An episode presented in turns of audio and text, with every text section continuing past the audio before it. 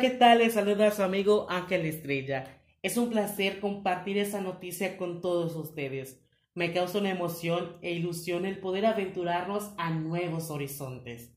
Bienvenidos a este podcast. A esta nueva aventura he decidido ponerle el nombre de La charla amena con. Se preguntarán el porqué del nombre. Bien, he decidido llamarla así ya que esta plataforma nos servirá como un espacio de plática, donde abordaré diversos temas que sean de nuestro interés.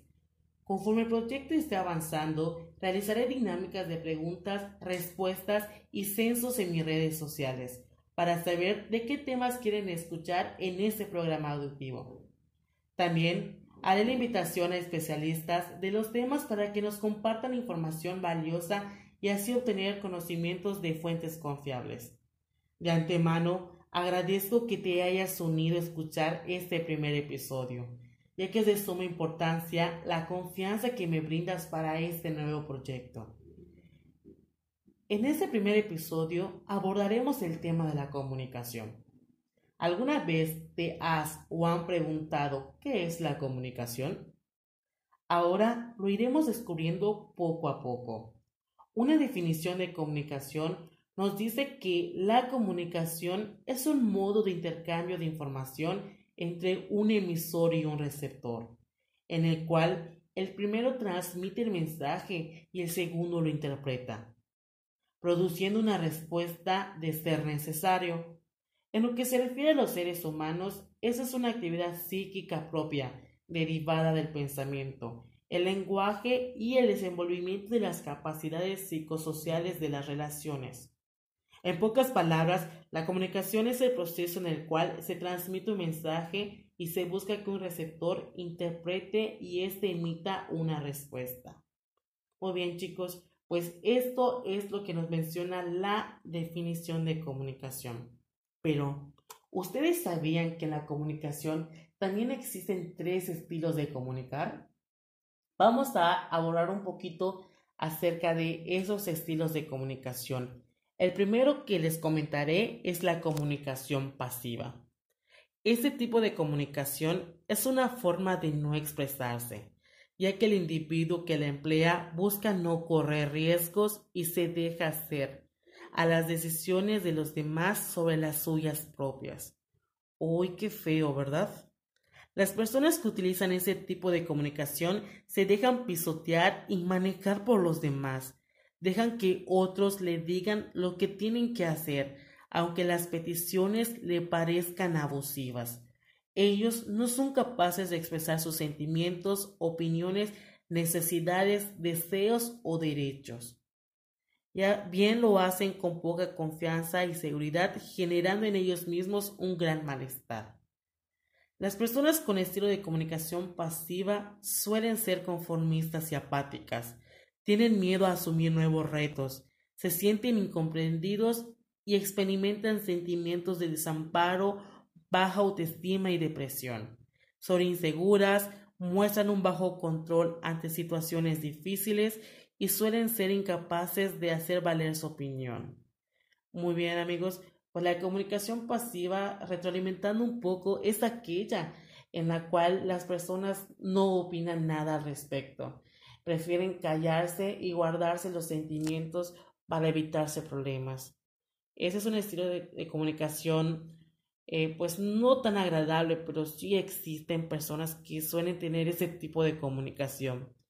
El segundo tipo, perdón, el segundo estilo de comunicación que vamos a abordar es la comunicación agresiva. Esta nos dice lo siguiente. El estilo de comunicación agresiva se caracteriza por interacciones e intercambios verbales llenos de reproches, agresiones verbales, críticas, acusaciones e incluso insultos. Las personas que utilizan este tipo de comunicación no se esfuerzan por conocer y entender el punto de vista de la persona con la que interactúan. Su objetivo en la comunicación es imponer el punto de vista por encima de la propia persona sin tener en cuenta la opinión de los demás. Por lo tanto, comunicarse de manera agresiva no es solo insultar y descalificar a la otra persona, También lo es hablar con un volumen de voz muy elevado, dar órdenes o hacer críticas destructivas. Suena un poquito fuerte, ¿verdad? Las personas con estilos de comunicación agresiva suelen ser o suelen tener la expresión de cara enfadada o tensa, una mirada desafiante, voz alta y gritona y gestos exagerados o amenazantes. Digamos que este estilo de comunicación es todo lo contrario a la pasiva, ya que ese sí impone lo que le desagrada, pero no escuchando la opinión de la otra persona. Entonces podemos decir que también es algo extremista. Eh, la pasiva es aquella que no opina y la agresiva es todo lo contrario. Es aquella que te grita, te impone. Entonces, es un poquito diferente. No es, más bien, es muy diferente a la pasiva. También existe un tercer estilo de comunicación, el cual nos menciona que es la comunicación asertiva. Dice, la comunicación asertiva es aquella mediante la cual logramos manifestarnos hacia los otros de forma simple, clara y oportuna, lo que sentimos, queremos o pensamos. La comunicación asertiva es una habilidad social de gran valor, que se asocia a la inteligencia emocional y a la capacidad para comunicarse de manera armoniosa y eficaz con los demás. Las personas con estilo de comunicación asertiva suelen tener expresiones de la cara tranquila y amable tienen mirada directa, hablan con voz clara y firme, poseen el cuerpo erguido y usan gestos adecuados.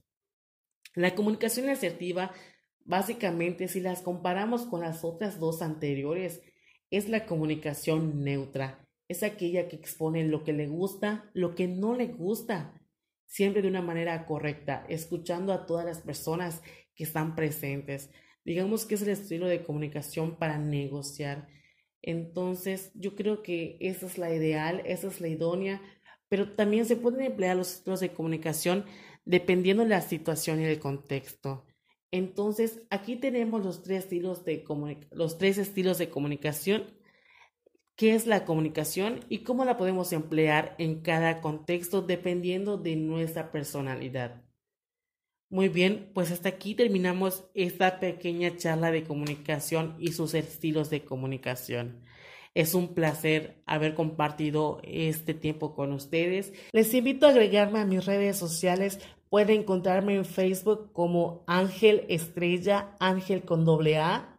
En Instagram como soy.ángel.estrella, Ángel con doble A para así poder participar en las siguientes dinámicas en los temas que abordaremos en futuros episodios.